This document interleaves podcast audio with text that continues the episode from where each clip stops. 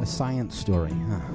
These NYU scientists, they And I- I it felt felt on really Right. But I was so and I just thought, well, I figured it out It was that golden moment. because science was on my side.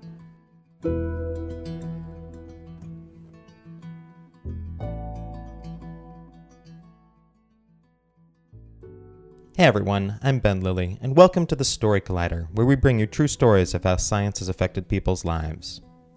Quick note we have shows coming up in Boston and London, and in New York, in Queens, and Brooklyn. Go to storycollider.org for more info. This week's story is from Nick Hud. The story was recorded in March 2014 at the New American Shakespeare Tavern in Atlanta, Georgia, and was part of the Atlanta Science Festival.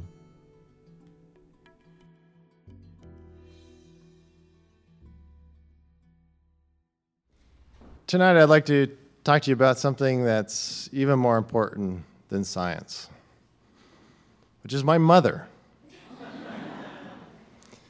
my mother is a really amazing person, and she, she is one of the people that I most admire in this world. She's really shaped me to be who I am more than anyone else. Um, my mother has always been a big supporter of higher education. She's also been a very, very devout Roman Catholic. My mother worked hard to put me through Catholic school 16 years of Catholic school. So when I told my mother that I wanted to be a scientist, uh, she was very supportive. She didn't have a background in science at all, but she thought that being a scientist was a noble profession and it could be something that could help the world be a better place. So naturally, when I began doing research, I wanted to share with my mother the excitement, the joy of scientific discovery. However, that's difficult when you're working on how DNA is packaged in sperm cells. yes, sperm. I avoided it for a long time. And then one day, just weeks after defending my thesis, sitting in my parents' kitchen, my mother asked me to explain to her what I had done to earn my PhD. So I started at the beginning and I talked to her about DNA, told her about DNA. Then we talked about chromosomes. And then we got to the point where I had to say, sperm. After about the fifth time that I said sperm, we were both feeling really awkward. So she mercifully offered, Your research sounds really interesting, but it's also really complicated.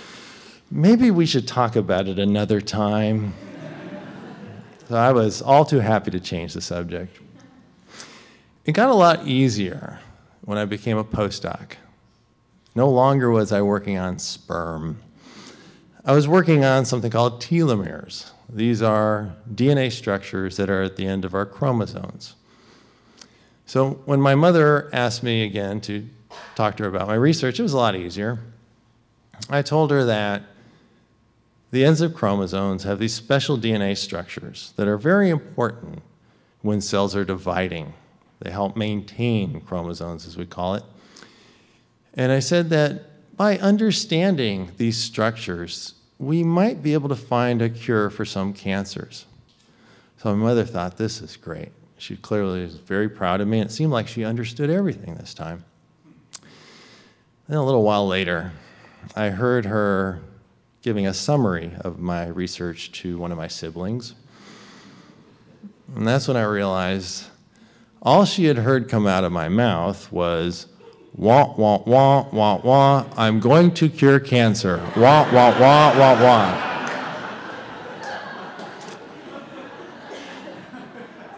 Well, that wasn't really an accurate summary of my research, but it was something that she could tell her friends without blushing. right? So we had made some progress.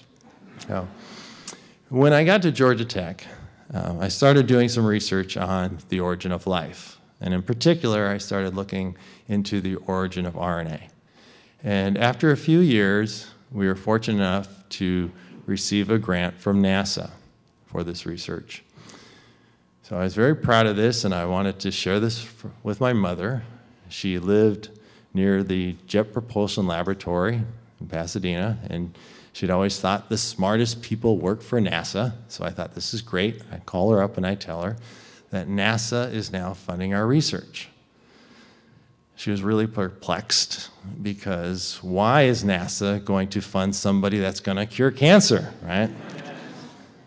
well, I explained to her that's not what it's about. They're not funding cancer research. You see, NASA, part of their mission is to explore for life in the universe.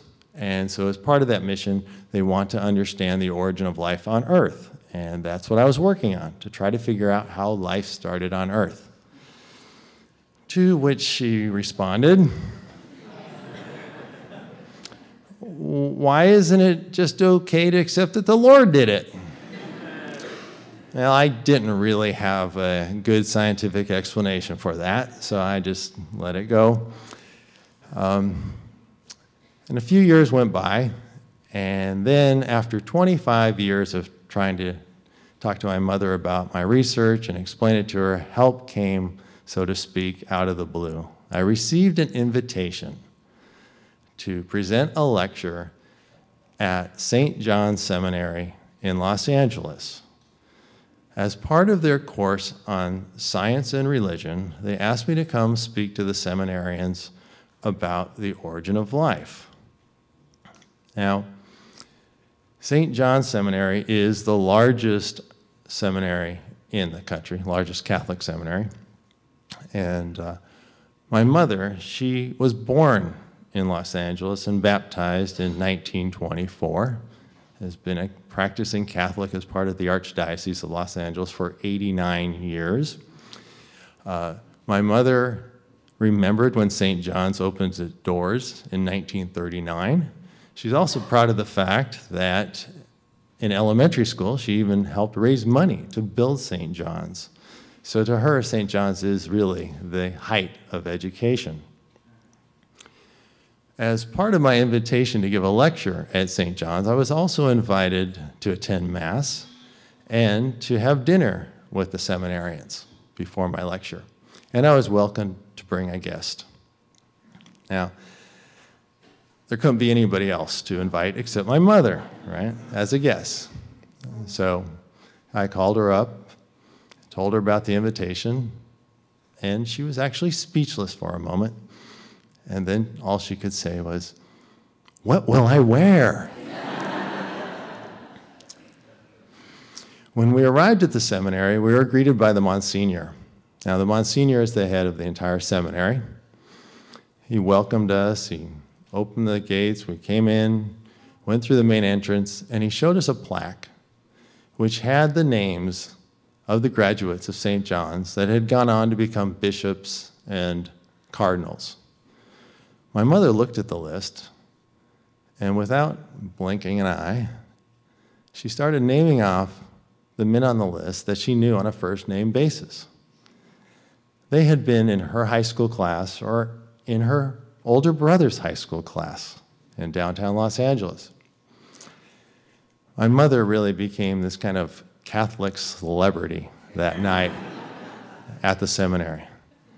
After dinner, we entered the prayer hall where I was to give my lecture, and I was surprised to see that there were about 200 people in attendance.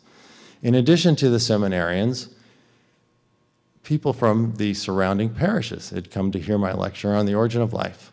And there, in the front row, there were two seats marked reserved. One was for the Monsignor, and one was for Mrs. Hud, my mother. And she was just beaming when the seminarians brought her over and sat her down next to the Monsignor in front of 200 people to hear her son lecture at St. John's about science. So I started off talking about fossils and about how fossils teach us about evolution.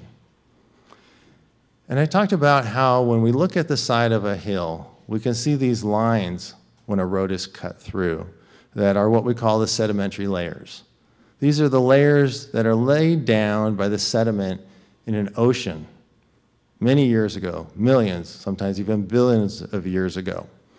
And I told them that when we dig down through these layers, it's like going back in time.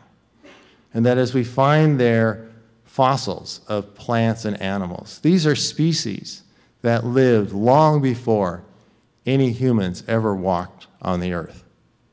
I went on to talk about how evolution takes place at the molecular level. I told them that sometimes evolution happens because there are mistakes made in DNA during copying of DNA, and that this is kind of like how mistakes would be made when a monk in medieval times would make a mistake in copying a manuscript, and it wasn't allowed to correct this mistake, and so it would live forever. They all seemed to follow it, and then at the end of my lecture, after three hours, the longest lecture I'd ever given, the Monsignor stood up and he thanked me for my lecture. And then he went on and he said that he enjoyed my description, my explanations of evolution so much, and that in fact, that my discussion of the origin and evolution of life had only increased his appreciation for the beauty of God's creations on earth. I can see my mother was ecstatic at this. Yeah? Ah, I had actually taught something to the Monsignor, and he liked it. But really, my biggest thanks came that night when we were driving home. My mother turned to me and she said, In your lecture, you talked about those lines on a hillside that we see when a road is cut through. She said, I've always wondered why those were there and what they meant. She said, What you told us was so interesting. I'm never going to look at those lines the same way again. That's when I felt that after 25 years, I had finally been able to share with my mother the true excitement and beauty of scientific research.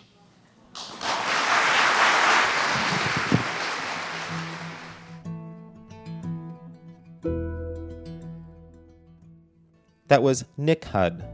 Nick was born in Los Angeles, California. He has studied the structure and function of DNA in various cells and viruses for over 25 years. Since joining the faculty at Georgia Tech in 1999, his laboratory has become increasingly involved in the search for the chemical origins of life, with a focus on the origin of RNA. He is currently director of the NSF NASA Center for Chemical Evolution and associate director of the Petit Institute of Bioengineering and Bioscience. For more science stories, take a look at storycollider.org, where we have archives of the podcast and upcoming events. Also, we depend on listeners like you for our support. If you're able, please consider donating at storycollider.org/donate. The Story Collider is produced by me, Brian Wecht, Erin Barker, and Ari Daniel. The podcast is produced by Rose Eveleth.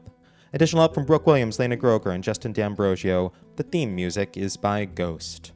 Special thanks to the New American Shakespeare Tavern for hosting the show, to the Atlanta Science Festival for being amazing, and to life for beginning. Thanks for listening.